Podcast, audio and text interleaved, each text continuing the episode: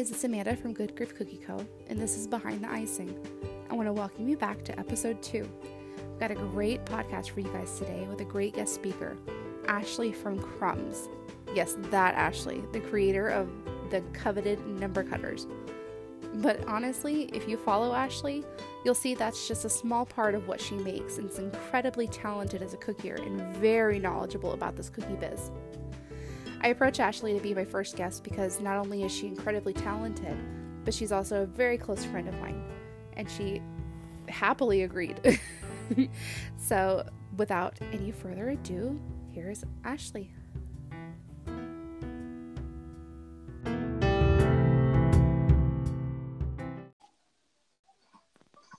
Hey guys, this is Amanda and this is Ashley. Hello. Welcome, Ashley, to the podcast. Thank you. I'm so glad you got dressed up for the occasion. I like the ball gown, very nice. I'm very actually wearing my big fuzzy robe. awesome.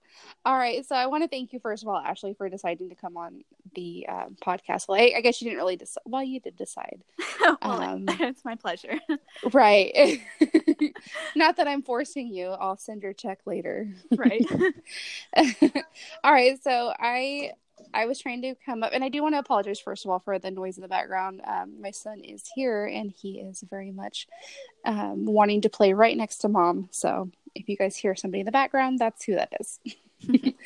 um, I had talked to Ashley and I asked if she was interested in uh, discussing pop ups in pre sales. If you guys have ever followed Ashley, or if you follow Ashley, if you've ever seen her do pop ups and post her pop ups and pre sales and things like that. She is so organized, and I am so jealous, Ashley. we want to know your secrets. so here we are today. Uh, do you have anything you want to just kind of lead out with? Um, what I would say is, if, even if you've done pre sales or you've done pop ups and you think that you know everything, you're probably still going to learn some tips in here of some things that maybe you've never thought of, or even like the tips of how to get more interest if maybe you've done them and you haven't been as successful as you want. Some of this could still be useful for you. So I don't want you to think that this is specifically for people who've never done them at all. Awesome. I know a lot yeah. of people are really excited to learn um, both new and old. Again, not old age wise. So you know, I had somebody that messaged me. They're like, "I believe that old dogs can learn new tricks." So you guys said it, not me. right.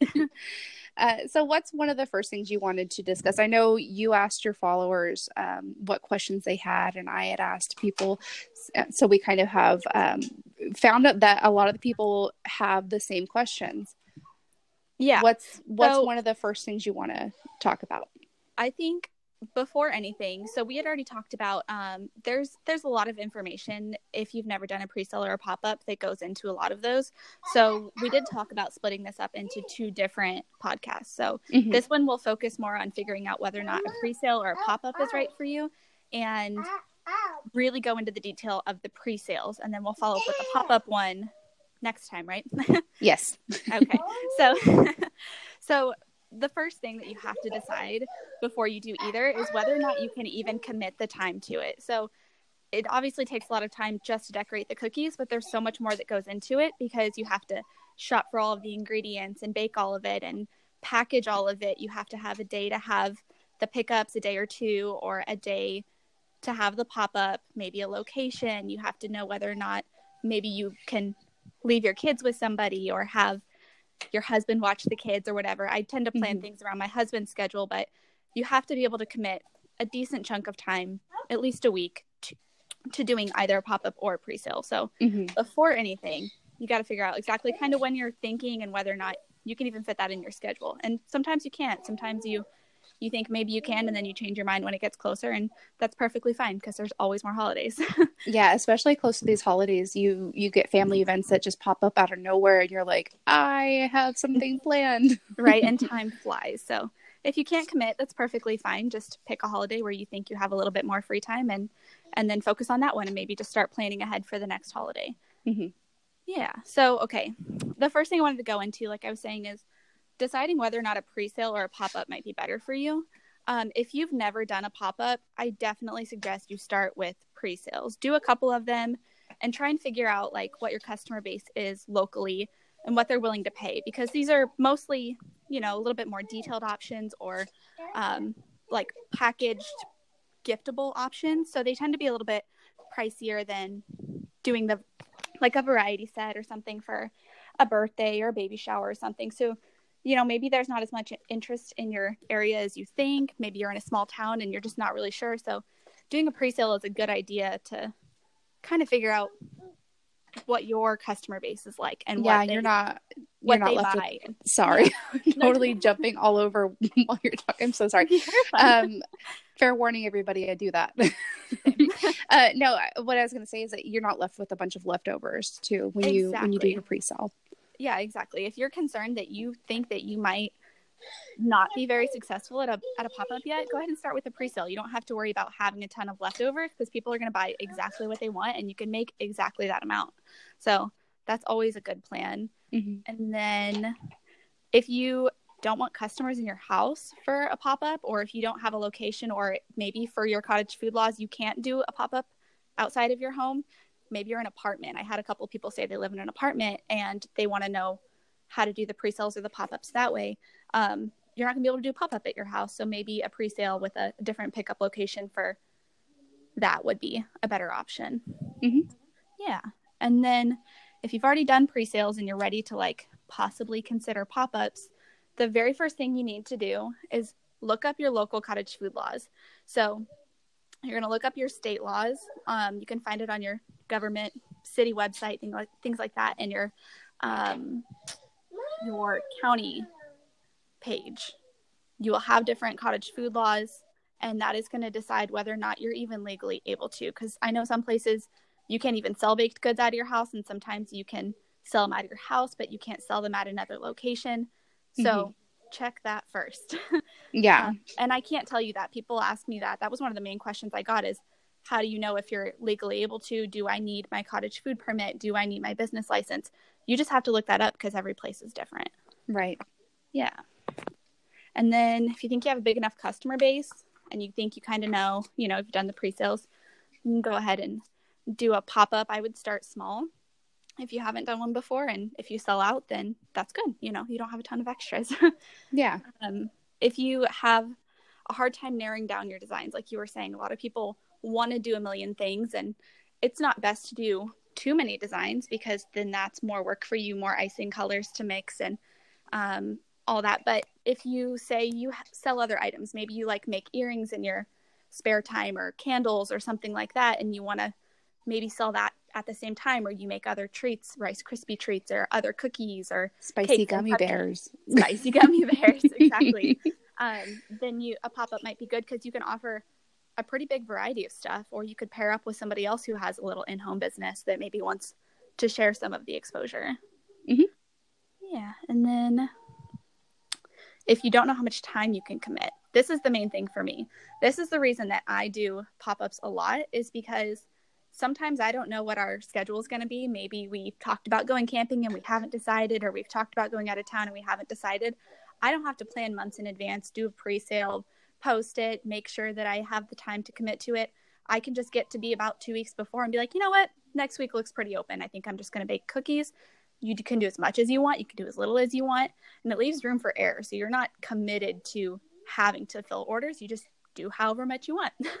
Right whenever i think whenever i think of pre-sales i think of of them as just mini custom orders because you are committed to making those whereas a pop-up you can really just make what you're comfortable with making in that time frame whereas a pre-sale if you've sold pre-sold 100 sets you are committed to do those Exactly. Well, and it leaves you a lot of flexibility with design because sometimes I don't think of a cute idea until it's like the day before I'm baking. And I would hate to be stuck with having to do the designs that I thought of two months ago, or maybe new cutters came out and I want to use those cute new cutters, or I found cool new packaging. You can still do whatever you want, which I mm-hmm. like. I just like flexibility. yeah exactly. So, and a lot of people were how to limit options and what sells best and what to for sure have, what to avoid, all of that when it comes to the actual designs for a pre-sale. And I've only done a small handful of pre-sales, but they've all been successful because I don't overdo it. And I think that's a big thing is you can really wear yourself out if you want to offer every single thing. Yes. So for the pop-ups, do a million designs, that's fine. But for the pre-sales, you're going to want to limit it a little bit. And of course, if it's a smaller holiday like teacher appreciation, you're going to want maybe just a couple options, maybe a cute little mini bucket and maybe a personalized uh, teacher name plaque or an apple or something like that. Um, but of course, winter holidays, you're going to want more variety because it's more of a gift giving holiday. People aren't just giving it to their kids, one or two teachers. You know, you're going to have a bigger variety of people to shop for kids, older people, younger people, all of that. So, yeah, that's a good point. Yeah. So, I think the general rule for me is to stick to maybe three to six options and try to have a variety in that. So, you want to, like I was saying, have something for everybody. So, you want to have something cutesy, something that's a little bit more traditional. You want to have maybe a mini set, but not too many options. It's really hard to narrow it down. You have to really get down to the nitty gritty and decide exactly what works for you. But the main t- main thing is try to have your colors consistent as much as you can, and you will thank yourself when you go to do them and you're doing 800 cookies and you only have maybe four colors, but you can throw in other colors with little things you add on, sprinkles and and airbrushing and stuff like that. But for your icing colors, try to keep those fairly consistent and it's going to make it so you can do a lot more, a lot faster. You're not mixing a ton of bags of icing. and then as far as flavors, a lot of people were wondering what flavors sell best or whether or not you should even do multiple flavors. And for me, I tr- I usually do my signature flavor and a chocolate and maybe around the holidays I do a different flavor, but Amanda has mentioned that she always does vanilla icing which is perfect because then you can share your icing flavors among all of your sets. You don't have to remix a vanilla red icing and a lemon red icing, if that makes sense. Makes sense. Right. Yeah. Variety for me is the spice of life. So I love exactly. trying different flavored cookies. Um, typically people order cookies, they just stick with vanilla, but I actually have a lot of different flavors that I offer. And I love to showcase that with um, if I'm doing like a pop up or something like that, or um, or a pre sale, because that's when you can really kind of give people that chance to try something different without committing to their whole order being a different flavor. And I just stick with the vanilla icing because yeah, whatever flavor cookie I'm making, I don't have to make different icing for the different different flavors. Exactly, and I I find that for pre sales and pop ups, same thing.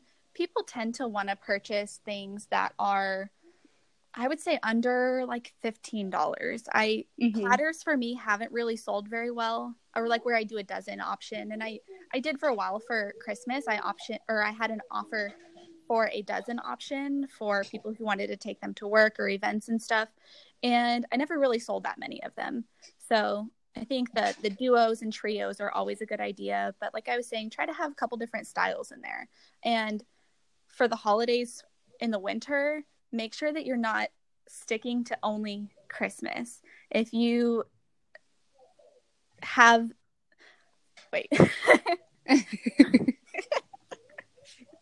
um, depending on where you live, you might throw in some Halloween ones in there. Just mix it up. no, I was saying like you don't want to do all Christmas. You want to have some that are winter specific, some maybe that yeah. are like uh Hanukkah. Uh, maybe it depends on where you live and you know maybe where you're at and what is right. celebrated more often. But I always try to throw in some that are specifically like happy holidays and winter and some that are Christmas.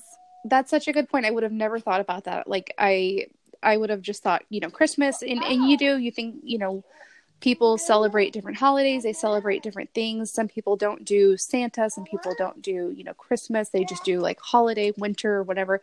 Um, and you can you can reach a bigger customer base when you do that. I would have never thought of that. It's a good idea. Exactly.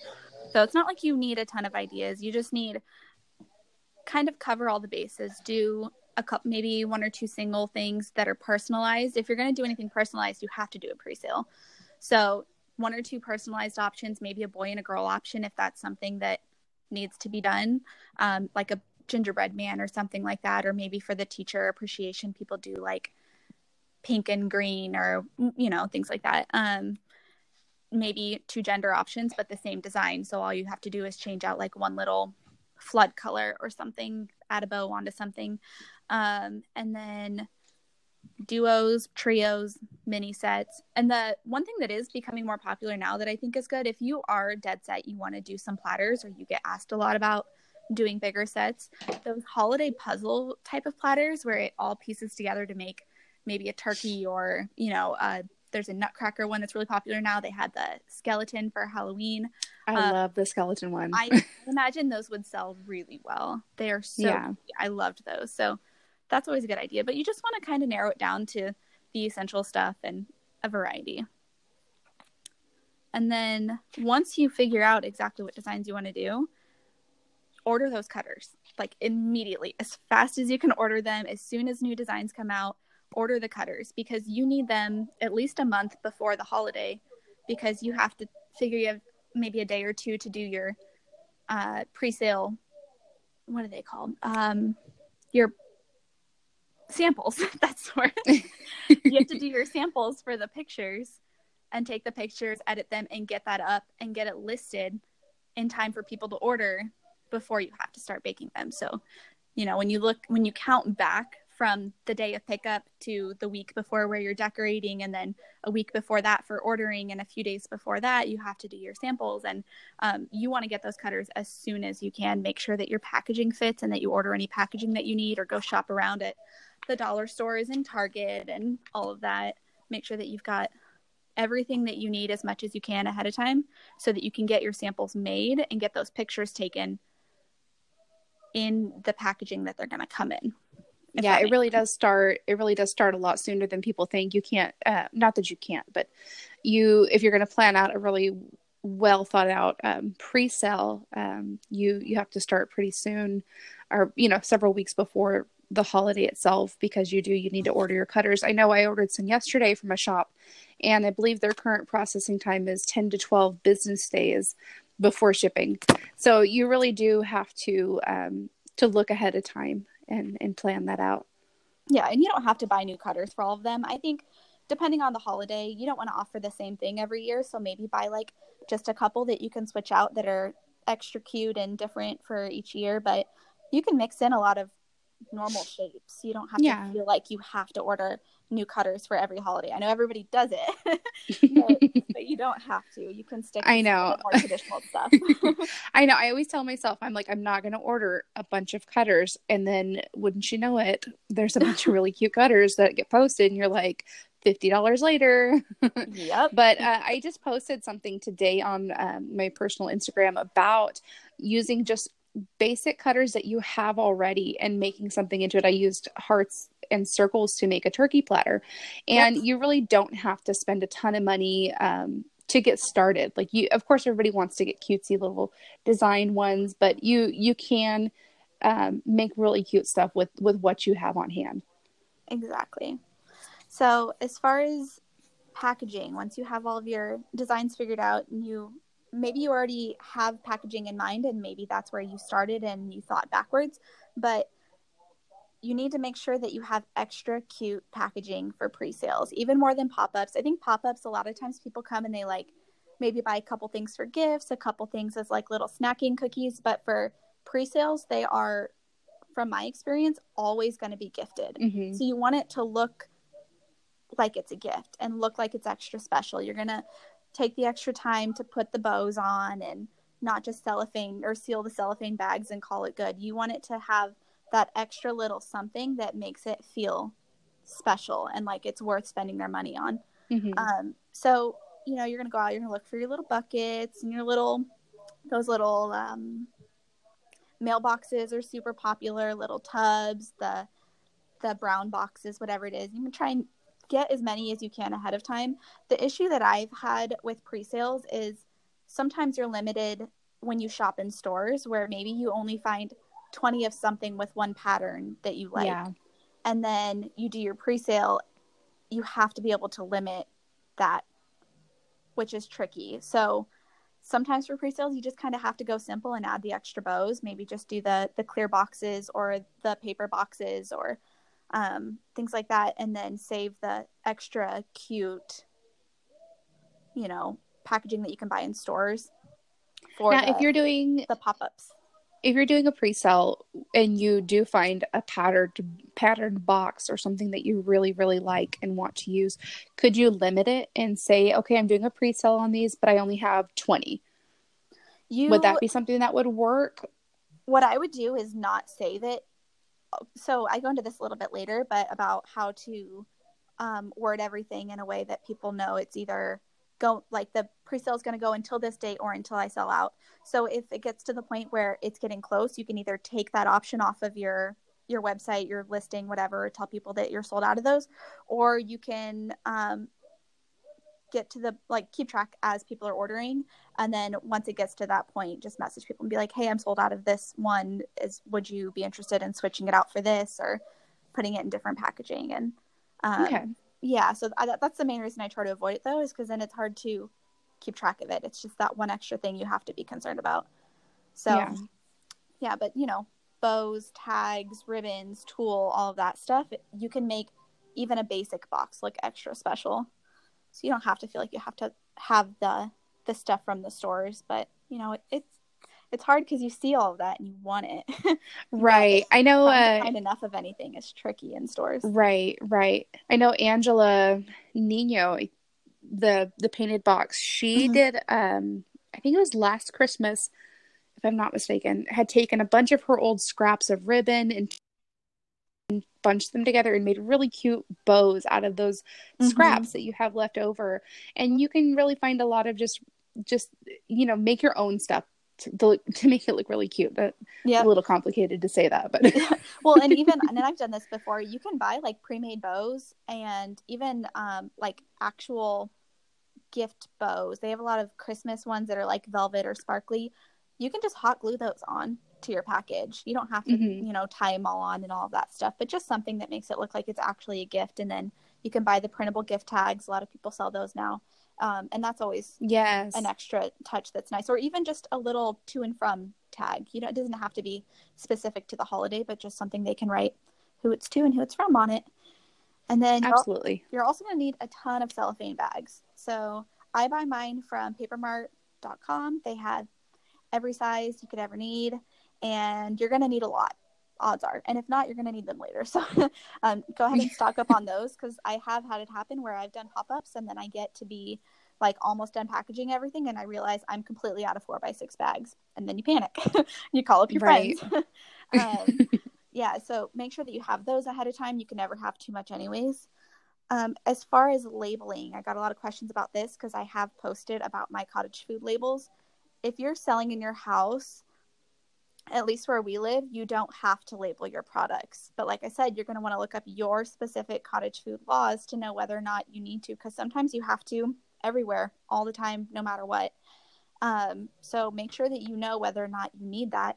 And if you do, and maybe you're sticking to one recipe, like what I do, I have a stamp. Um, you can print stickers. I've done some where for Easter, actually, I got clear Avery address labels. So you can just print them from your computer and it, ha- it they're clear so it looks extra professional and it has all of the information that you need on it but you don't have to order anything ahead of time or if you tweak your recipe at the last minute you can print it out that way. Um, or you can have something you print out and you cut it out and you tape it on or glue it on or tie it on or slip it in the box or in the package. But if that's a requirement make sure that you're doing it. The last thing you want is to have your business shut down or get into legal trouble because you didn't do that one thing that is required by law. Hmm and then even if you don't have to it's probably a good idea to at least in some way let your customers know any allergy concerns. If you have oh something yes perfect. yeah i was going to say make sure you allergies. say, yes. Like macarons um, they're made with almonds so i always try to make sure i say as many times as possible these contain nuts because some people don't know. They don't know at all what they're made out of. They just know that it's a cookie so if you have any any concerns i it's always a good idea to overstate that if nothing else have a little allergy label you could buy stickers and have those on there um, just just an extra level of protection to help help your business a little bit just in case Yeah. And people can be allergic to so many different things. Um, my husband one day came home and he had asked for cookies for the guys at work and he asked me if there was cinnamon in one of my cookies and i was like no if you know me there's no cinnamon. Except i do make the pumpkin spice ones for people when they requested never never of my own choosing but um but i told him i said it's kind of random. Why would you know why does he want to know about cinnamon? He's like well he's allergic and i i guess i it was one of those things which now i've had lots of people come to me and be like yeah i'm allergic to cinnamon yep. but it's one of those things i didn't really think about. It's not like a common allergy that you hear a whole lot about exactly if nothing else, just make sure you have maybe a business card in like little buckets or a sticker. Even like I have a stamp with my Instagram handle. So if nothing else, and somebody receives a box of cookies of mine that they've purchased from someone else, maybe they have no idea who I am and they have an allergy concern. They can look at my Instagram handle and send me a message and say, Hey, I got these cookies. I just want to make sure that they're good for me to share with my daughter who's allergic to blah, blah, blah. Do these contain this one specific ingredient? And sometimes it's a very weird ingredient. There was one that I've never even heard of. It was like a, I'm assuming um something that helps preserve it or you know something mm. very random one of those little sciencey ingredients yeah um and i had to go through every single thing that i used on all of my stuff they were like can we do you have anything at your pop-up shop that doesn't contain this and it was in everything that i was wow. selling so you know if someone has a real concern odds are they're going to ask you but it's not a bad idea to just be extra careful and put that it's right. in a home based kitchen and m- contains these allergens, may contain these ones. Contact me if you have concerns. Something like that. Not required, yeah. like I said, but it's a good idea. So once you have all that, you've got your designs, you've got your then you have to figure out exactly when you're going to do everything. So you're going to pick a day or two for pop-ups or for pickups. Um, my opinion, that's usually a good idea no matter what. No matter what you choose, when you choose, how many pickup options, people are going to be like, oh, I can't make it that day. Can I come a day early? Can I come mm-hmm. after I have this that day? but if you have two options, it's going to make it a lot easier for you. There's going to be a lot less confusion and a lot less of making exceptions for people. So, mm-hmm. what I would do is maybe do your pickup two or three days before a holiday I never do pickups or pop-ups the day before a holiday because that's the day that people are out running their last minute errands and getting stuff for their Easter dinner the next day and getting kids Halloween costumes or whatever it is. It's the day before a holiday is usually kind of chaotic for families. So try to avoid that. Do it a couple days ahead, not so far ahead that the cookies are going to be stale by the time that they're given to anybody. Um, but you know, two days are good. I avoid for pickups, avoid Fridays and Saturdays. And then I also would never do before like 4 p.m. on a Sunday. And that's because weekends are when everybody has all their concerts, their um their birthday parties, their weddings and bridal showers and church on Sunday mornings, stuff like that. So if you wait until after 4 p.m. on Sunday and then weekday evenings, you're probably going to be fine. Mm-hmm. Yeah. And then you're going to want to open up sales about three to four weeks before that pickup date because you want to have time for people to order and you're going to leave them a week or two to order. But then you need to stop orders about two weeks before that pickup date. And the reason for that is because, first of all, you're probably going to have some stragglers that didn't pay that message you after your end date.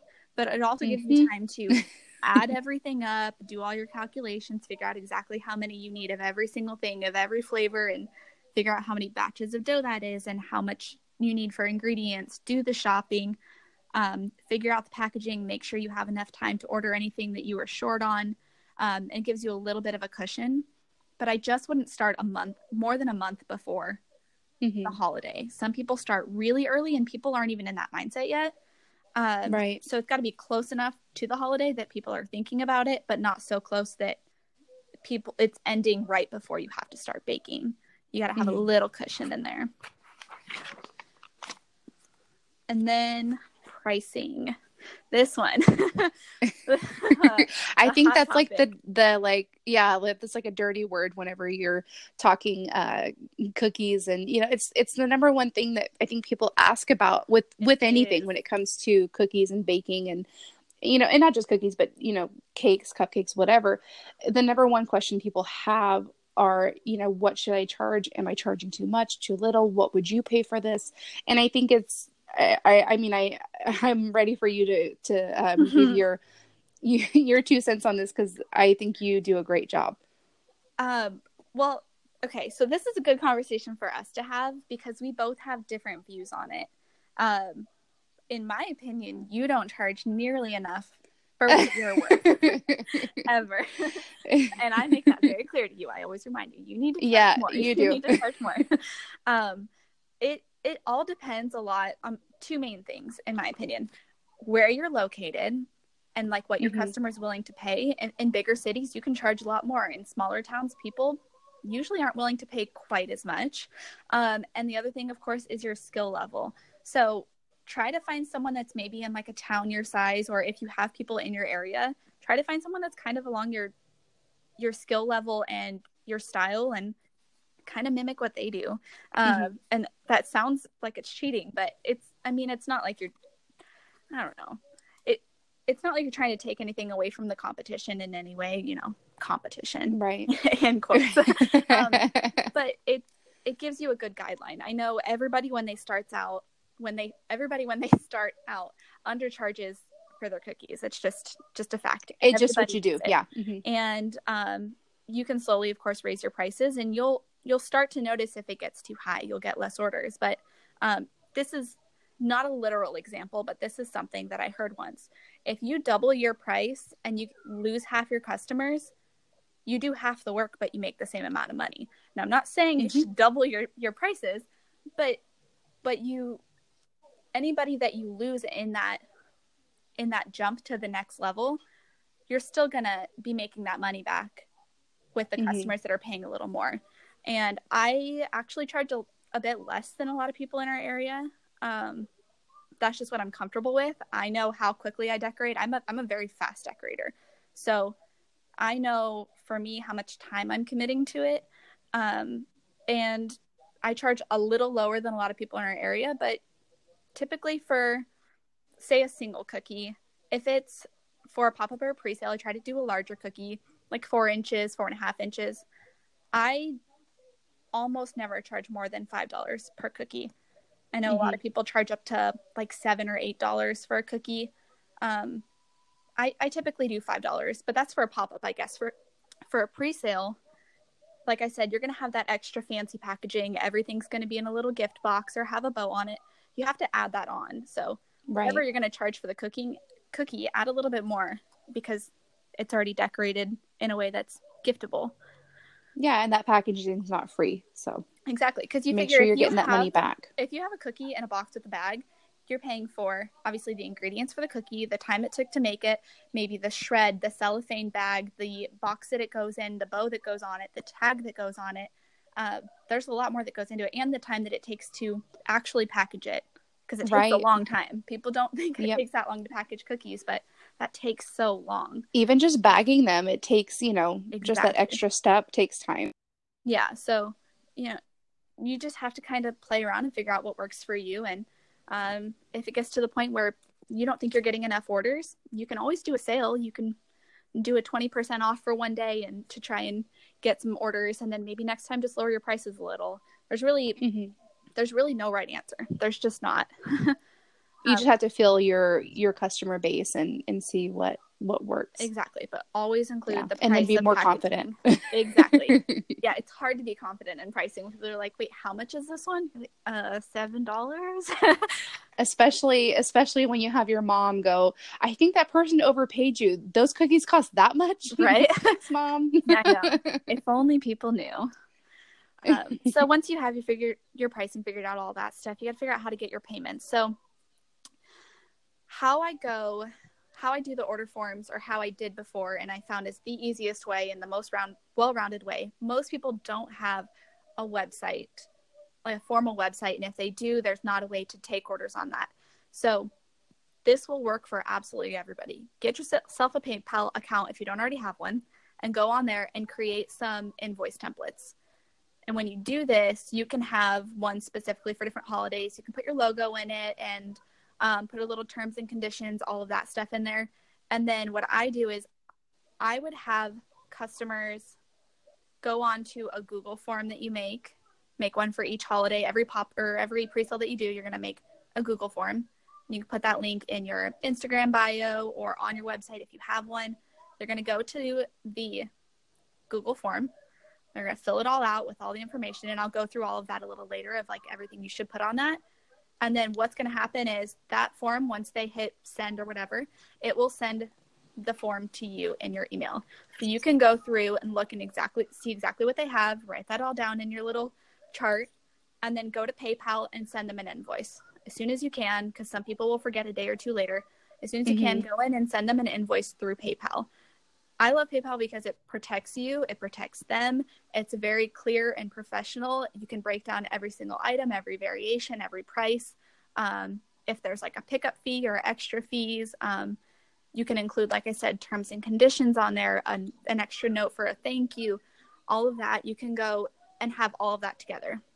And a lot of people I know take orders just straight through email or through DMs or Facebook messages, but then you don't have all the information together. Whereas if you say you're packaging up orders and you're like, shoot, something about this order doesn't seem right. I can't remember if this was a boy or a girl order or whatever you can go back to that and you can you have it all together and it'll show you every single thing that they ordered all in one spot and it makes mm-hmm. it easier for the customer because the paypal invoice goes straight to their email and they pay it everybody has paypal or you just pay with a card through the paypal website um, it's it's the easiest way it seems very professional if you already have a website then you already know how to do all of that i'm sure on your own um, but for this is more for the people who don't have an extra way to take orders.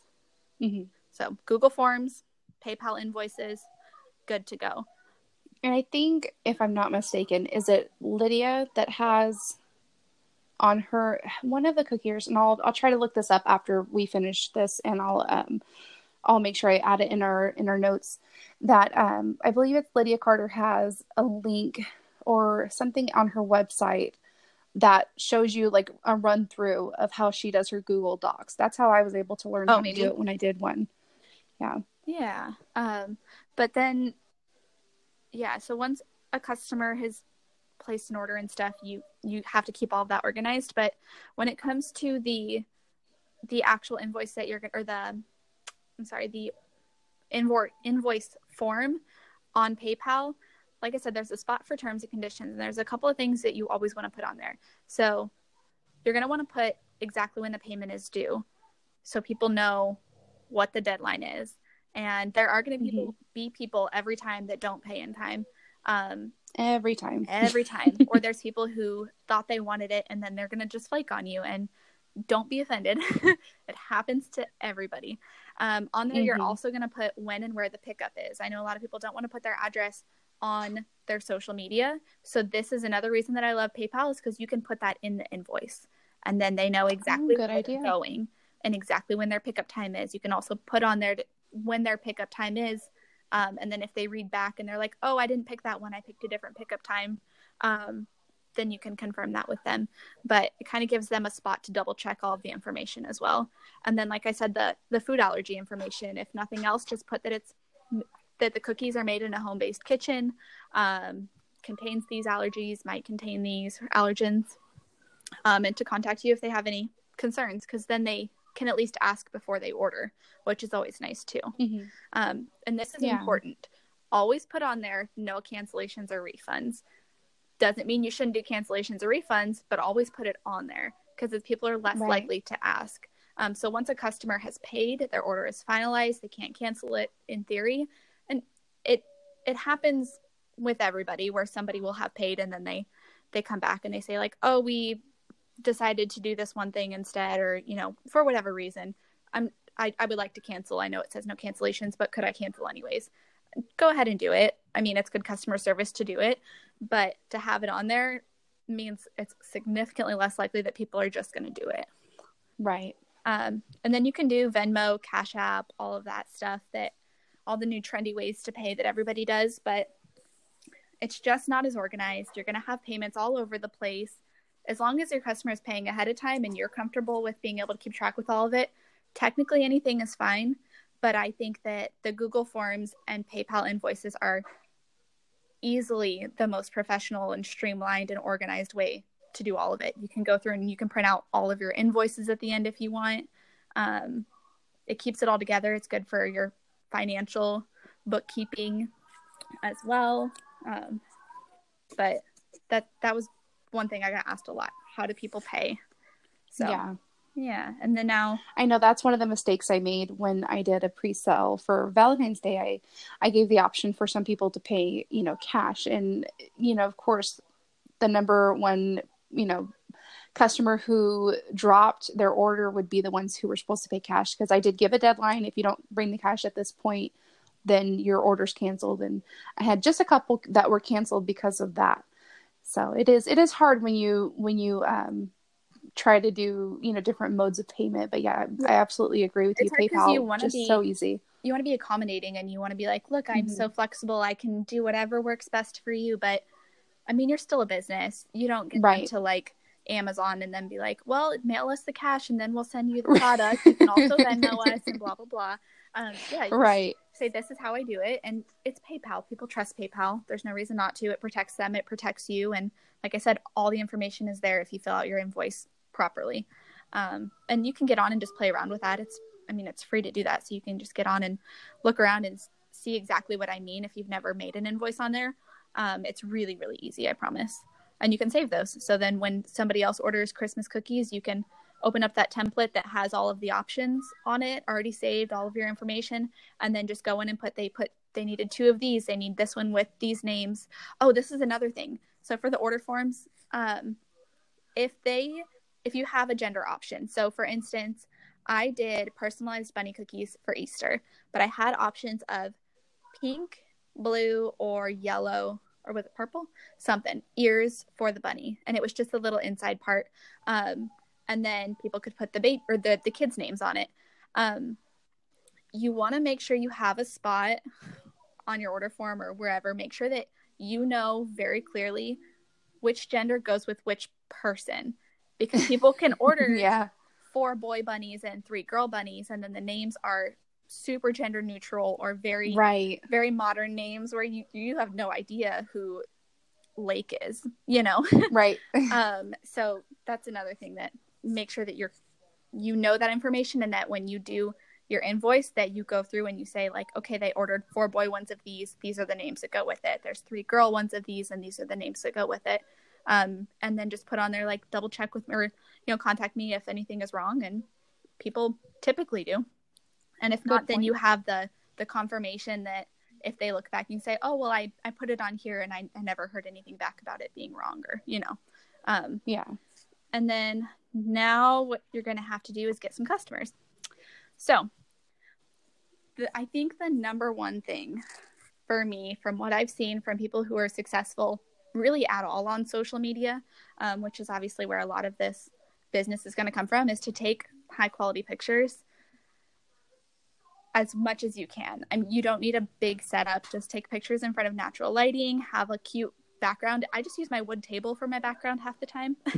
um, you can buy um, like sheets from what is it, um, Home Depot that are fake wood floor, things like that. Mhm. Um, it doesn't have to be anything crazy expensive. You can use a white poster board even, and then just lay out your cookies. Kind of find other people that inspire you and mimic what they do. Um, have some little props on there, maybe for Christmas stuff, some ornaments, some candies, some ribbon, um, things like that, where it's not just here's my cookie. This is how much it yeah you want it to really like set the stage and the mood and all of that makes it more enticing and then on all of those pictures you're also going to want to put your option number or letter. So it makes it a lot easier when you have various options to go through and be like this is option a. And maybe if there's variations put boy or girl um, or customize your name or personalize it with your name. Um, but option one two three abc and then you're also going to put your prices on every photo because it's less likely that people will go back and ask you, how much is this one? How much is this one? Mhm. No matter how many times people are still going to ask you. Um, Mhm. But again, that's just less, less questions that you're going to be getting. And then also put your watermark on your photo if you can. Um, I have the iWatermark app. It's very easy. It's pretty quick. It's one extra step you have to do, but um, if you're even remotely concerned that anybody might use your pictures, it's good to have it on there. And then you're going to go ahead and post your sale onto Instagram or Facebook if you have one. And you're going to put as much information as you can in the caption. So that's going to be your order form information, different ways that it can be customized, the prices, the flavors. Um, if you don't want to put your address for pickup location, say I'm in Southwest Bakersfield. So I usually try to mention that because if you're in Northeast Bakersfield, you are probably 40 minutes from me. right, so right. Even just something like that, or just put the city if you're in a small town or whatever. Um, just something that kind of not everybody even knows where you're at. Maybe something pops up and they're like, "Oh my gosh, I didn't know they were from Bakersfield." In a small town, I get a lot of people who message me and will will say, you know, okay, well, where can I pick up the cookies? And so I send my address, and they're like, "Oh, I didn't realize you lived in Wasco." I, I actually get that a, a lot. It's very very frequent, um, and you know, it's it's frustrating for them and frustrating for me because now we have to figure out where to um, where to meet. And um, you know I, I think adding you know where you're at in your caption of, of your um, pre-sale is a good a good way to uh, eliminate that problem. Exactly. Um, and then you're also going to go ahead and put the pickup dates and times and when the pre-sale ends. Um, and it's important to put when it ends because it's not uncommon for people to wait until the end because they're waiting for payday or they're waiting to confirm with their husband mm-hmm. that they're allowed to order or something like that. So make sure you put exactly when the sale ends as well.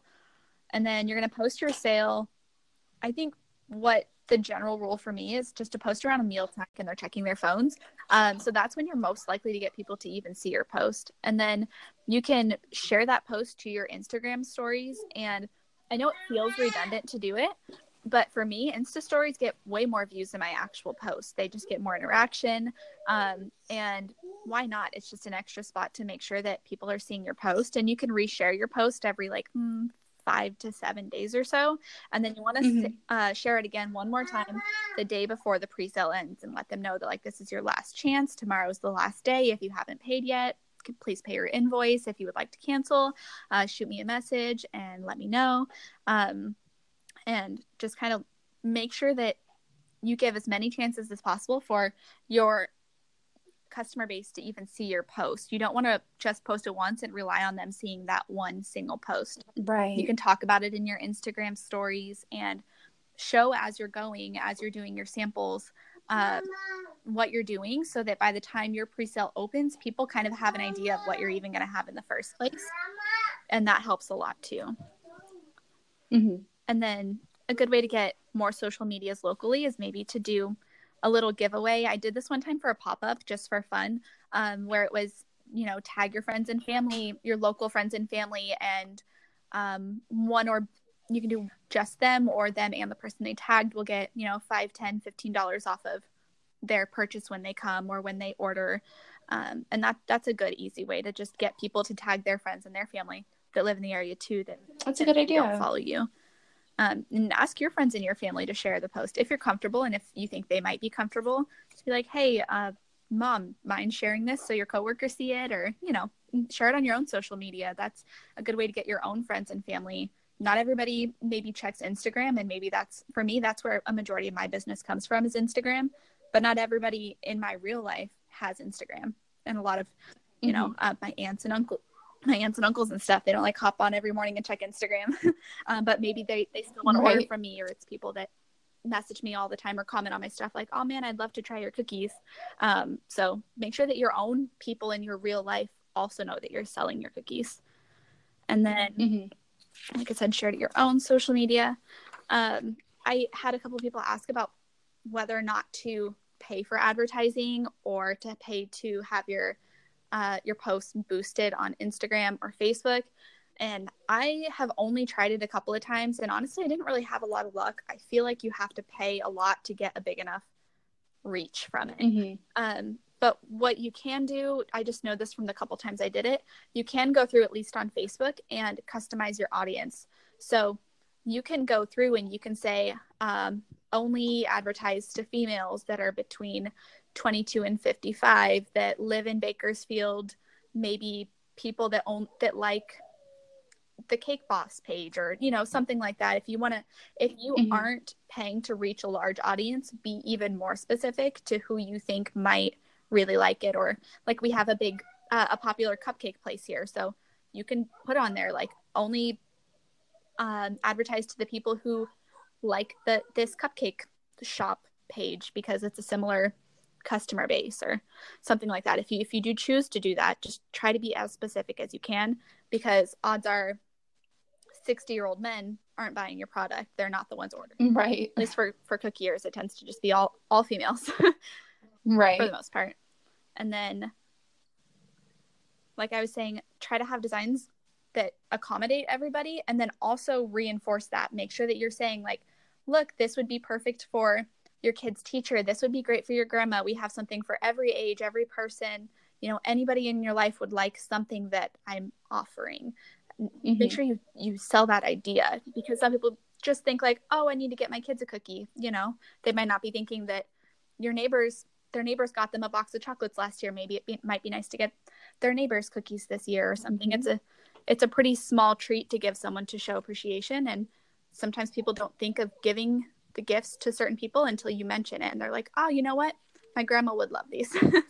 Yeah, absolutely. exactly. And then like I said, just when you're doing your samples, try to share on social media. People want to watch you making what you're making and um, that alone, them seeing the process, a lot of times makes them want them. They see how much work goes into it and they they see that it's truly handmade and made with love and a lot of detail and a lot of time and it feels extra special to them to know that they saw you make that.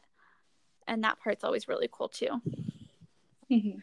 So then, now that we've got all of that covered, um, let's talk about the order form before we get to pickups. Um, a lot of questions were again about what to put on the order form to make sure that everything is covered and all of that. Um, like you said, you think it was Lydia that had this information, right?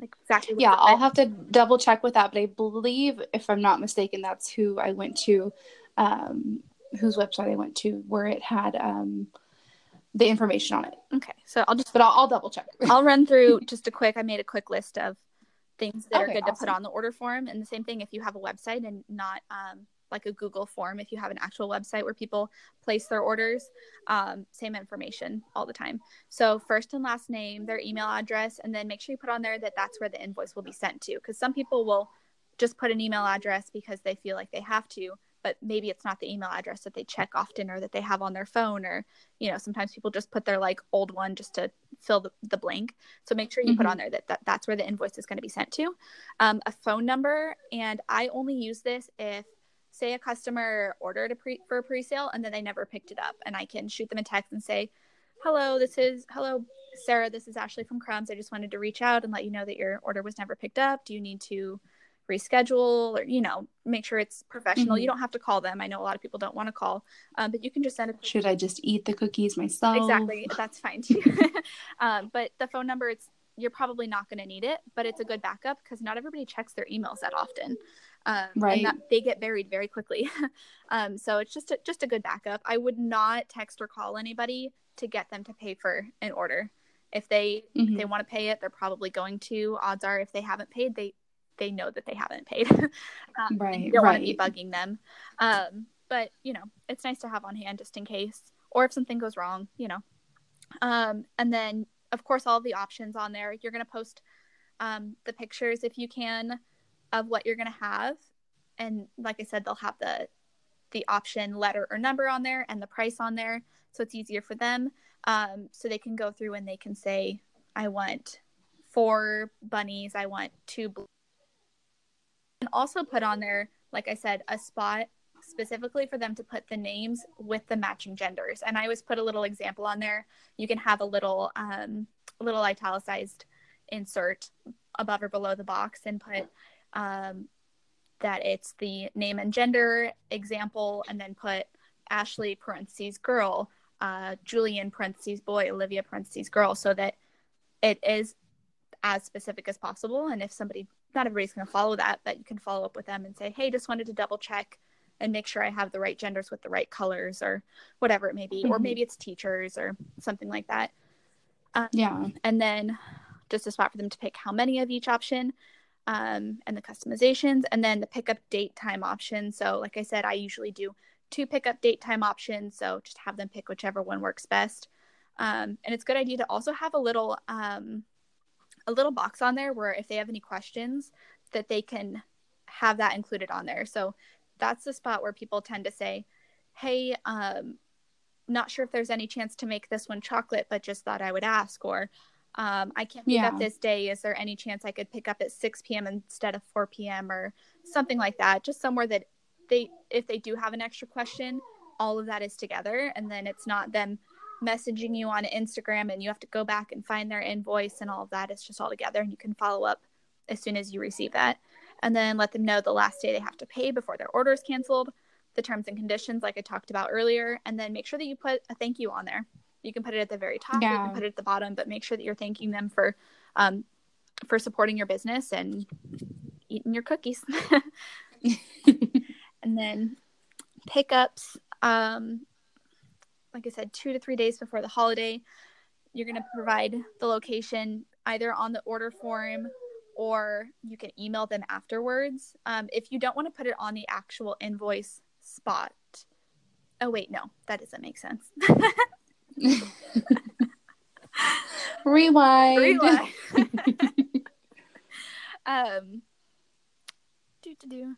So if you don't want to provide your pickup location on your social media, like I said, make sure that you're putting it on the invoice, or if you're choosing not to do the PayPal invoice, make sure that you're emailing them, contacting them some way to let them know exactly where to pick up. What I do, um, my business is actually already on Google, so I don't have any concerns about putting my my address on social media because people could literally Google crumbs and it'll come up with it. Um, so Mhm. what I do is when I post any sales or pop-ups, I do the Instagram geotag um, and I put on there crumbs custom cookies and then it, it brings up the address where they can tap on and it'll take them to a map and stuff. Um, but if you don't want to do that, don't do that. That's perfectly fine. Not everybody um, is comfortable with that and that's perfectly fine. I I'm Mhm. not particularly comfortable with it, but it's already on the internet. So, um, and then you're going to want to be safe when you do pickups. So, I always try to make sure somebody is with me. I've had my husband's cousin come, I've had friends come. I've tried to, like I said, always try to plan around my husband's schedule so he can be here with me. Um, and part of that is just to watch the kids. I mean, we have little toddlers, so trying to do pickups or pop-ups or whatever it may be when you've got Or kids running around. podcast when you've got kids. it, it becomes a lot and then it's hard to focus on the customer and you also need to focus on your safety. So you don't want to be distracted. You want it to be pretty cut and dry. You know they come to your door and you know you you do the the handoff and all that stuff. You don't want kids out there like running around in diapers and asking you who's here and what do they have and blah blah blah and Um, right. but the same thing goes for pets. You're going to want to get them out of the way. I usually put my dog in the bedroom. He doesn't like being outside. He'll just sit there and bark the whole time. Um, but I just, you know, put him away in the bedroom for that little bit of time. And and some people are afraid of dogs too. exactly. So, and it also presents well for a, a baking business to not be. Right, not to have an have animal running around. that, that same house that they're baking these cookies. Exactly. um, and then you're going to need a bag most likely for your customer's order. Not everybody orders multiple things, but if they do, it's nice to have a little handle bag that they can take it take it home and not have to be like juggling a ton of stuff. It depends on how big the Mhm. packages are. If they have things that are in a box, uh, if they have a couple box sets, not a big deal. They can carry that with two hands, but it, it can get tricky. So I like to go ahead and group up people's orders so that when they come, I I have a bag maybe on top of the boxes and I hand them that little stack or Yeah, I I learned with with doing a pop up with you. I learned that. Yeah. I learned my lesson Yeah. because I did not bring bags, Yeah. and I was like, "Good luck carrying out all those cookies." Yep. And you're just gonna go ahead and throw a business card in that bag too if you have one. Or if you have, um, like I said, a stamp. I use stamps for a lot of stuff. Um, you can stamp some information on there, stamp your logo or your social media handle. Um, it doesn't have to be anything terribly fancy. I tend to go above and beyond, but it, it's pretty simple. You're selling cookies. You just put them in the bag and put a put a business card on, in there. Um, and then you want to have a presentable pickup spot. So if that's your home and it's, you know, people come to your door, you know, you don't have to really, really clean everything. People don't expect it to be perfect, but dust off the cobwebs. Like where we live, we get a lot of dust, um, especially because they're doing Mhm. construction. We're on the edge of town, so we have a black table out front, which, for the record, is a terrible idea because it always looks dirty. but every time I have someone come and do pickups, I make sure that I dust that off, try and knock down some cobwebs, and um, maybe have a sign out front on your door, or I have like a little chalkboard sign that has that just says crumbs on it. Put it by your front door, so when people get there, they they know they're at the right spot, and they're it makes the whole situation a little less awkward when they know they're in the right spot. Right. Yeah, I've had uh, where I live. There's a house behind me that has the same address but a different street name, and for whatever reason, people still continue to go to that one by accident. And the girl tells me she's like, "Luckily, I know you make cookies, so I just send them your way." but it is nice if you had something, you know, outside that they could just drive by Yeah, exactly. and and see it. exactly. And then this is just one random thing that I do. I do this for pop ups as well. I usually light a candle. If it's for pickup, I just do it near the entrance. I light a candle and I put on some music. So it's a calmer environment. Like I said, you can focus on your customer and the conversations you're going to have and the handoff and your safety and all of that.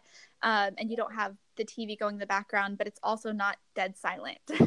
um, so See, so thoughtful. You're so you're so thoughtful with all the stuff that you do. exactly i i mean music makes me less nervous um, and obviously be mindful of your music choices i usually do either country music or or christmas music if it's the holidays but you know probably no Led Zeppelin Yeah, playing in the background. yeah unless that's your audience and that's your customer base, then then sure why not?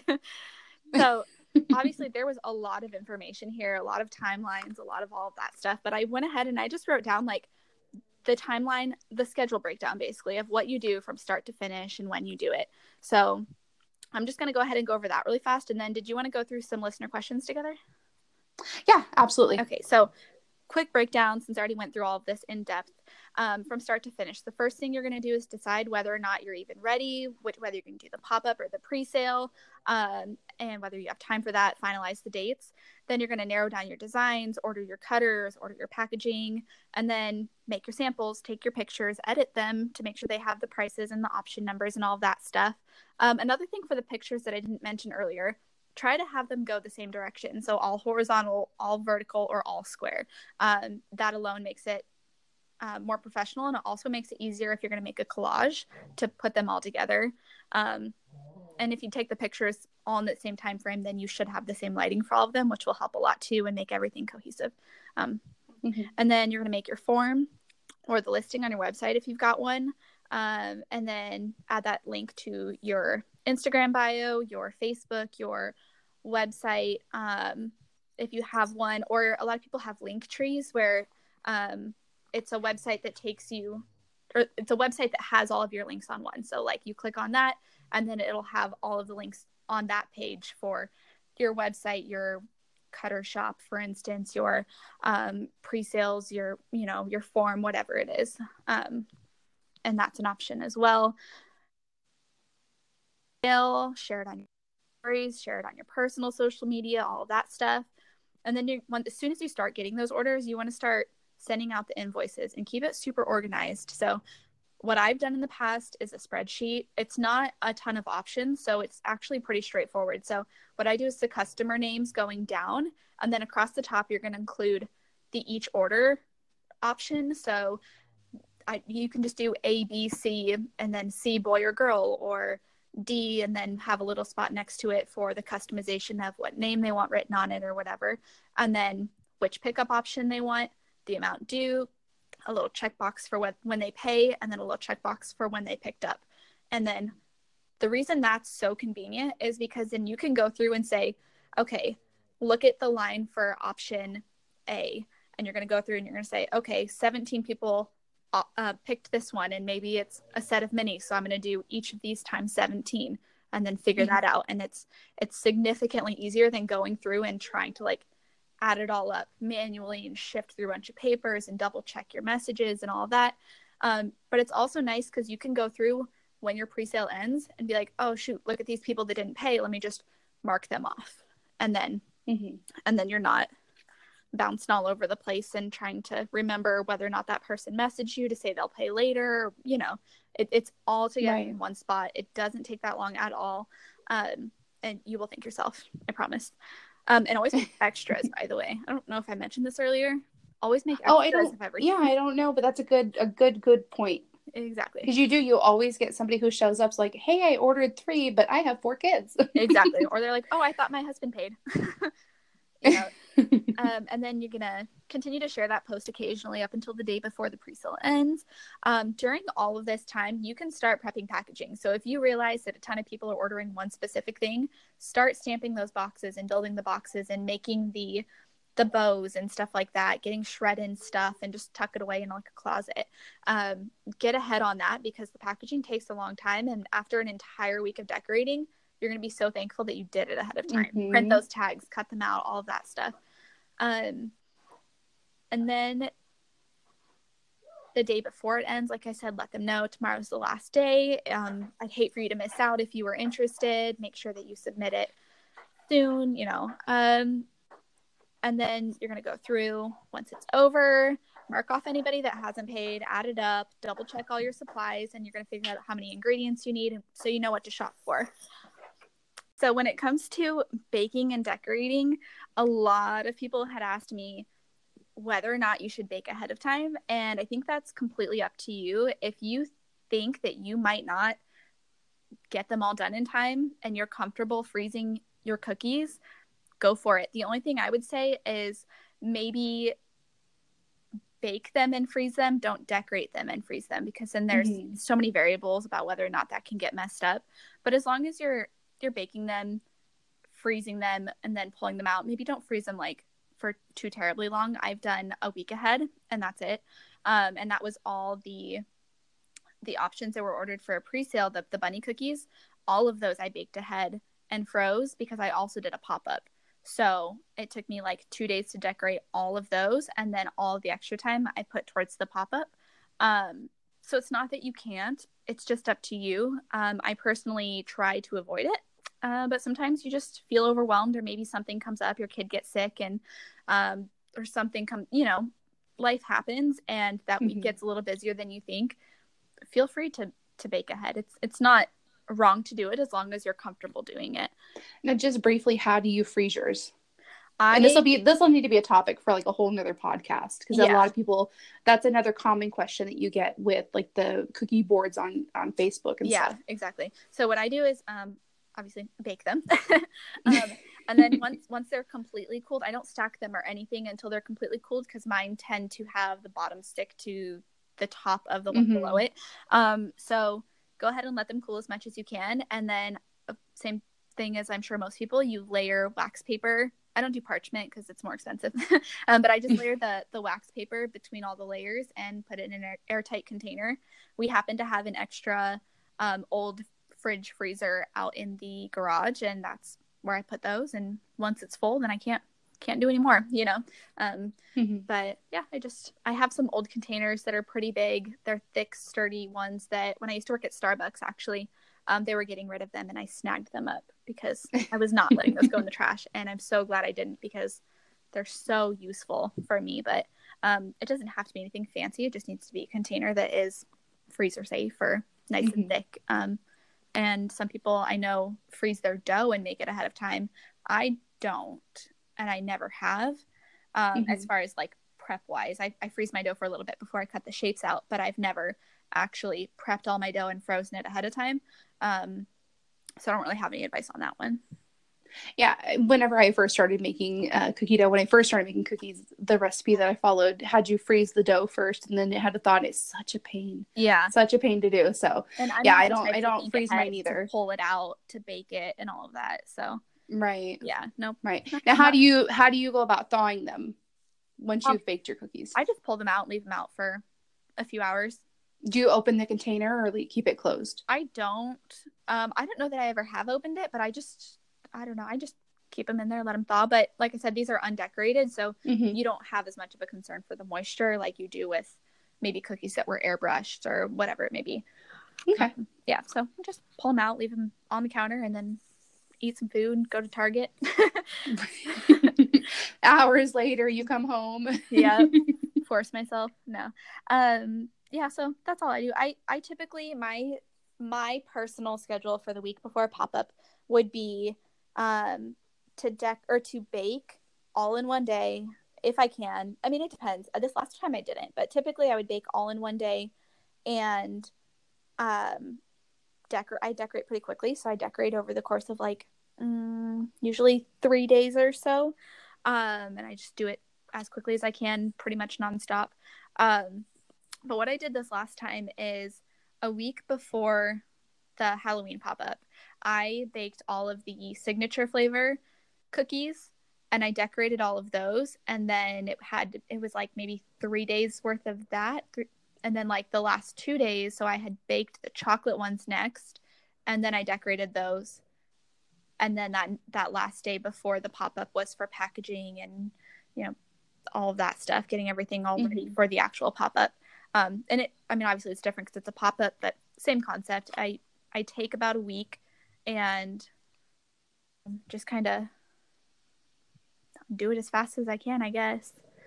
Mhm. Pre-sales, And we'll we'll talk more about pop ups. Yeah. in our part two for this. yeah. I think pre-sales are tricky because it depends. Everybody gets a different amount of orders, so that's gonna Mhm. just determine whether or not you need more or less time, and that's something you're gonna figure out. And maybe the first pre-sale or two that you do, you realize that it was more than you should have taken, and you end up staying up late. um, but that's me. like um, and you learn. You you move on. You chalk everything up to a, you know an experience, and yeah, Yeah, exactly. Sorry, my door just opened. that's okay. I didn't know if it was a, a, a husband or a child or a ghost. or a ghost. I've been lost, Nobody listening to came a lot of murder podcasts. right? um, but the the less designs you do, the more quickly that you can decorate them because it's more streamlined. Um, and like I said, the less colors you do, the more quickly that you can do them. So, um, you kind of you just kind of figure it out. I guess I, I I would say a week before it would be fine. Um, and as soon as your cookies are dry the next day, just package them up right away. Um, Mhm. even if it's just doing the cellophane bag part and then you do the rest later, um, like you know putting them into their little buckets and containers and boxes and all that stuff. But I tend to work like one design at a time, um, get them knocked out pretty quickly, and then that next morning when they're all dry, then I package them up and get them out of the way so I have my kitchen back. Yeah. And then, so obviously that's the week before um, for the whole baking and decorating schedule. And then the day before the pickup, you're going to post on social media. So the day before your pickup, you're going to post on social media, post a pickup reminder um, to let everyone know. And this I would just do maybe on your your Instagram stories um, if you have a lot of people who maybe haven't paid yet. Or I'm sorry, wait, wait, what? I'm delusional. Start over. Crop that out. and scene. I'm not good at this. no, we're almost at the end. You've done great. we can do it. Wait, hold on. I want to go back to the baking and decorating really fast. Okay, just one quick little thing, and then we'll just start back onto the next thing. Um, Okay. So for the baking and decorating, like we talked about earlier, you always want to make extras, not only for the reason that maybe somebody will, you know, have miscounted or whatever it may be, um, but also because you're gonna mess up some. It's just gonna happen Mhm. no matter what. It always happens.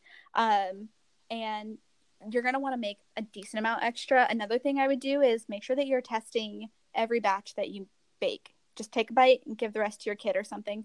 Um, but make sure that your cookies are right. You would hate to Mhm. make like finish completely decorating you know 60 of something and then realize that you forgot some ingredient or that something is weird about them um, so that's just a random little tip there to save you a headache just in Yeah. case.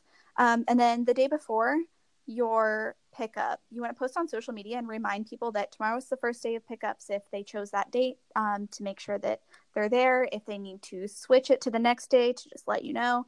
Um, just as a reminder because you know time flies especially the week before a holiday um, and just gives you an extra chance to make sure that you don't have a ton of extras where people didn't come and pick them up and then the day of the pickup or at least the first one like i said clean the patio put on the candle music hide the kids hide the dogs Hide your Uh, wife. Oh.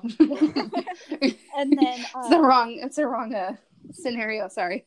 right and then one thing that i do we do have a ring doorbell camera um, but i also have a camera inside of my home and i like to put that facing the front door from the inside whenever I do anything like this, pop ups or pickups, um, and make sure that that is within view of the camera. Um, it's just an extra level of security. It's not a big deal, but if you happen to have cameras, um, make sure that they're working. make sure Yeah. that they're they're pointing in the right spot, or you know, have that extra little step. Um, and then after the pickup time ends, um, if you haven't already, you're going to go ahead and package the rest. I personally package all of them ahead of time because without fail, somebody will come the first day, even though they chose the second day. Mhm. Um, but if by chance you haven't had a time had time and you're like really scrambling, um, and you didn't get them all packaged, then package the rest that next day or that next that evening and make sure that they're ready for the next day. Um, and you're gonna again post on social media say tomorrow is the the second day of pickups if you chose that day let me know um, or if you chose that day come on by if it doesn't work for you let me know. And then the day after your pop-up. Make sure that you thank your customers on social media. Um, i do this after every pop-up and all of that stuff pre-sale and let them know that you know you appreciate it and that you're so thankful and you know all, all of that good stuff. Make sure that your customers know that that you appreciate it right because at the end of the day they're the ones that that we're doing the, that we are doing this for. Like if they weren't buying things there would be no reason to make the cookies. Exactly. So we do we do appreciate our customers. Exactly. And then like i said some people will forget to pick up. If you happen to have some no shows shoot them that text and let them know like hey sorry i know things are busy this week but um, we had the pickup and um, your order is still here. Just wanted to see when you can come by and get it. Um, and it's easy as that i don't think i've ever had anybody not ever pick up but there's usually someone that forgot to pick up or that thought that their husband was picking up and you know something like that or something came up and it was a crazy day for them and then it slipped their mind. It just it happens every and time. emergencies happen too. Yeah it happens every single time for me. Um so that's it ton of information. That was amazing. That was seriously amazing. I learned a lot. I know a lot of people are going to learn a lot and not to like throw you on the spot right now or anything but i i did mention to ashley earlier for those of you listening that i feel like she should write a little ebook thing so that everybody can can get this knowledge. Yeah. Because she really is she really is super organized very very thorough. Okay, so I went ahead and I asked on my Instagram um, what questions the people who follow me had about doing the pre sales specifically. Um, the first question I got was How do I know how many orders I can take? Like, how much you know? How do you know how much you have time for and when to do Mhm. a cutoff? Um, for me, when I first started, what I did was um, I doubled the amount of money that I made in a typical week doing decorated cookies as sets. Um, and then I put that as my limit. So, for instance, if you make $250 a week typically on orders or whatever that number is, double it, and that should be your limit. And I know that seems crazy because it's twice as much as it would be, um, but these are costing more for each individual cookie, and that's also including the cost of packaging. So I think that's a good place to start. But again, like I said, if you're concerned with anything, um, start small, and you can always do bigger sales later. Um, and you don't want to stress yourself out too much. So you can have a small pop or a small pre-sale, and then just build on that later. Um, the other question was what designs sell best. So we've talked about keeping it fairly simple or keeping the color scheme simple and some of the designs that you should include. I also would suggest to throw in paint your own cookies. They're Mhm. always popular, always, Yeah. always. Um, if you can have one that's fairly gender neutral, um, then you only have to do one style. Or if you want to have a boy and a girl one, that's perfectly fine too. Um, they're very easy to knock out, especially if you buy like paint palettes Mhm. from, was it Creative Cookier yes or Cookie Countess? One of Uh, i think it's cookie Yes, I always get them confused. Uh, Cookie Countess has those palettes, so all you have to do is make just the cookie, flood it white, and do the the paint your own scrape. So those are very fast, always a good seller. Um, Mhm. Just make sure that you have the paint brushes and a tag for it with the directions. Um, and then for me, I know cute designs always sell better than literal designs. Mhm. So we talked earlier about doing like cute designs versus um, like traditional designs. That's different than literal designs, if that makes sense. So traditional would be like happy holidays with a snowflake, and the literal design would be like like a brick fireplace with realistic texture and all of that stuff. So Mhm. for me, like the super cutesy, you guys know the style, all that stuff always sells sells really well. Stuff that looks like clip art. right And then I think a lot of times people it's, it feels like people like to buy for kids. Exactly If you gear, you know, a good amount towards kids that you know that's what people from in my experience this is just this is just me but i feel Uh-huh. like a lot of people are more inclined to buy for their kid when it comes to their kids depending on Uh-huh. the holiday of course now Exactly. um if it's like teacher appreciation of course it's not going to be the same thing yeah but exactly uh, but um, Valentine's Day even so you know you get some couples ones but even that I felt when I did my pre-sale I got a lot of um yeah still mostly kids for kids yeah Yeah, exactly. Um, another thing, um, I'll just throw this in here because it fits with this. If you are, happen to be doing um, like a pop up at a um, like a farmer's market or a craft fair or something like that, um, emojis and like anything that's trendy always sells well. So if nothing else, and you're kind of like stuck on designs, you could do something that's already trendy and just make it fit that holiday. Mhm. Um, and that's always a good idea for for anything um, for pop-ups or pre-sales or anything like that is take something that's already trendy and just make it a holiday version. Right. Uh, yeah or things that that are typically like seem to stay on trend like unicorns I feel like are always trendy.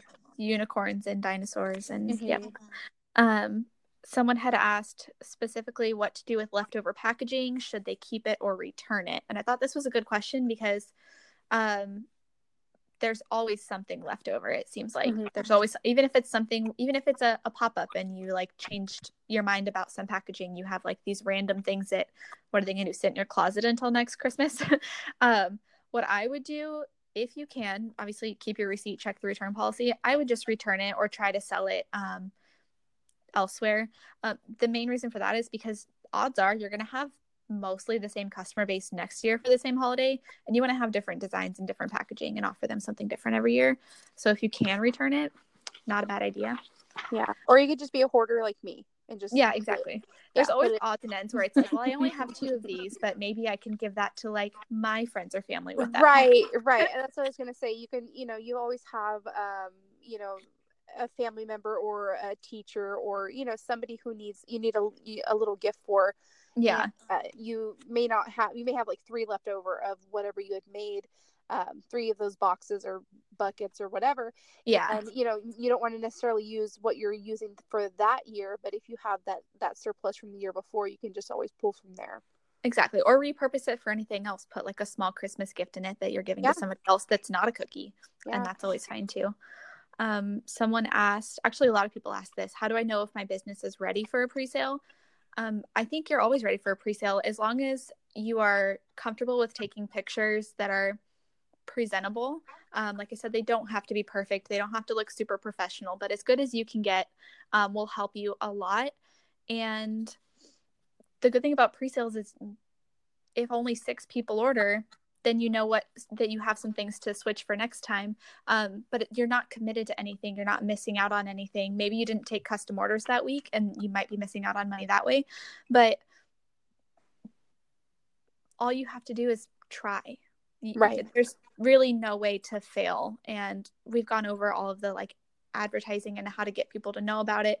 Um, and if you try and maybe there's not a huge demand and you've done everything you can that you you think that that you could have possibly done um, there is a chance that maybe you're just um, not at the level that people are willing to pay what you're charging. And if you're not willing to lower your prices just work on your skill for you know a couple months try to take your time switch things up a little bit maybe switch your style up um, and then try again. Yeah.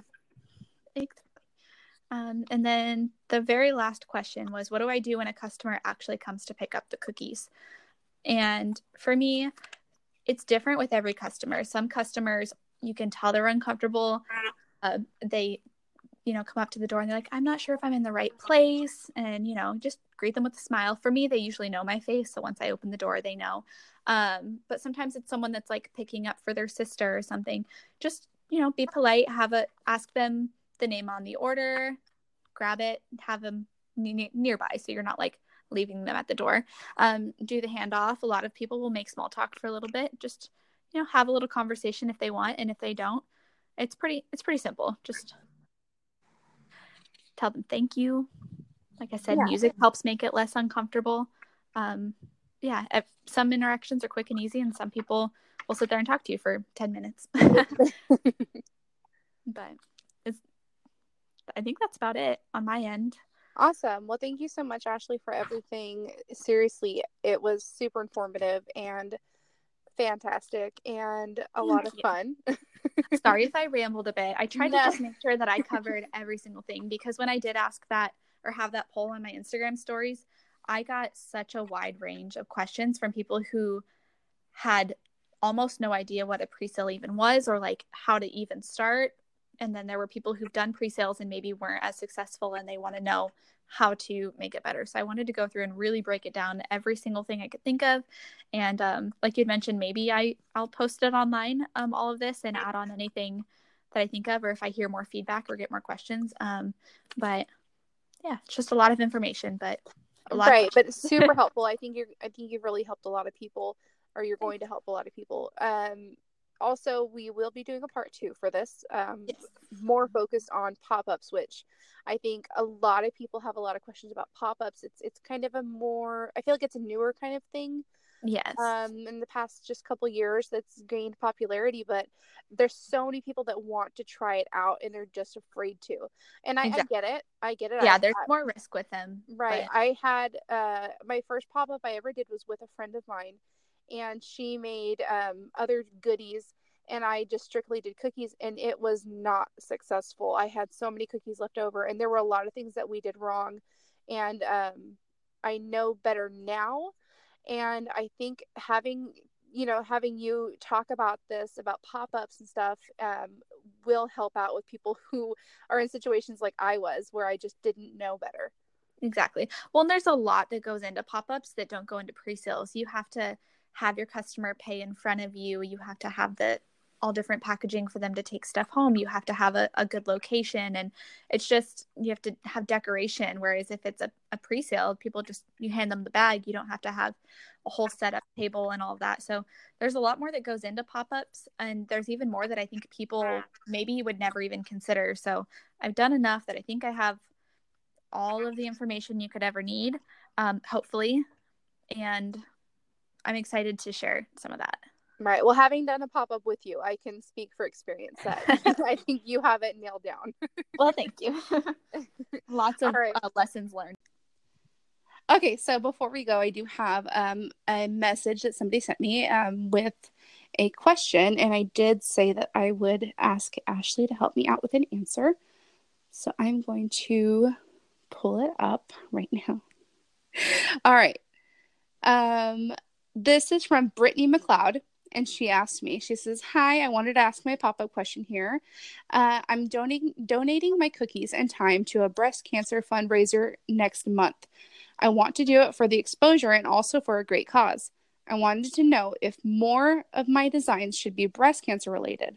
I wanted to do some Christmas themed ones as well. Just not sure what the typical protocol would be. Thanks. Looking forward to your podcast. So, what do you think, Ashley? Hmm. Um, with it being in December, I think it would depend on whether or not it's specifically like a wintry, Christmassy themed event or if it just falls in that category because it's in that month. Um, if it does happen to be themed and you really want to do something that is um, like wintry, what I would do maybe is um, maybe 50 50 do some pink breast cancer ribbons, but then also do something else pink to tie in. So maybe just do snowflake cookies, but have the background be pink and have the snowflakes be white with um, like the chunky sugar on it or glitter or something like that. Um, but just have something wintry that's also pink. I would for sure stay with the pink theme, with it being the breast cancer event. Such a good idea. Thank you so much for that, Ashley. And I told you guys in the first podcast, I do want funny or crazy customer stories or just cookie or stories. So LW Sweets sent me this. And if you guys know me, I um I am a bit conservative, I guess you would say. Is that how you'd say it? Um and this is about bachelorette cookies. So I'm going to censor this a little bit because I don't know who listens to my podcast and I do try to keep in mind that there might be little ears around. Yeah. Uh, it says, my funny, not at the moment, it wasn't. Uh, I guess what she meant to put after that was stories. I made 20 bachelorette cookies. They were big cookies, probably eight inches. My dog jumped up and pulled them, the trays down and ate 18 of them. Thankfully, I made them early enough to make more, but I was devastated for multiple reasons. Also, the disappearing butter, same dog again. oh my god. Paper and all. We have now turned our office into a cookie room and put up baby gates. So silver lining, I got a cookie room. totally totally blocked off from dogs, kids, and husband. LOL. Explain that to your husband. hey, our dog might be feeling sick because he ate these. Yeah, eight, 18 8 inch cookies. oh my god, that is so funny. Uh, but anyway, never, yeah, I've thanks. never had my dog eat a cookie. Thankfully, he's not. I, you know, I haven't had my dog eat one on her own because I have a gate that separates my um, kitchen, dining room, and my living room. And but my daughter before before I had this gate, my daughter when she was a little bit young, a couple years ago, she she doesn't even like my cookies. She won't eat them. Molly doesn't like doesn't like the cookies, but she likes to touch them. She likes to stack them. So I have this gate now. Um, problem eliminated, but at the time when I was first starting out, she went into my kitchen and she grabbed a bunch of cookies that were drying and went and gave them to the dog. So Mhm. I know the pain. I've had Julian grab a cookie before. Or he he poked it, um, Mhm. but that that's about it. I try to make sure that I'm only decorating when they're. Thankfully, I have like a, a laundry room that's right next to my kitchen, so I can pull out my rack, decorate cookies while they're sleeping, or you know nap time or bedtime, or when only my daughter is awake and I don't have to worry about her. And then I just shove it away into the laundry room, and then pull it out the next day when I need to. So don't usually Mhm. have concerns with that, but. Wouldn't Yeah. be surprised if it happens someday. Right, right. Yeah. it, it's bound to happen by some.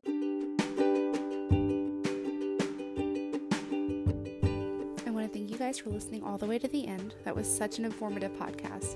Ashley does a great job and she's so knowledgeable. I can't wait for our next episode where she t- continues to talk about pop ups. After that, my next guest will be Cassie from Cassie's Cookies. We're going to be discussing cookie retreats and Cookie Con, so you're not going to want to miss that one either. A lot of fun things coming up, guys. A lot of fun stuff for you. And don't forget, send me those funny or crazy customer or just cookie related stories. I want to share your stories, guys. You can reach me on my Instagram, Behind the Icing Podcast, or you can send me an email, behindtheicing at gmail.com. All right, thanks for listening. Bye.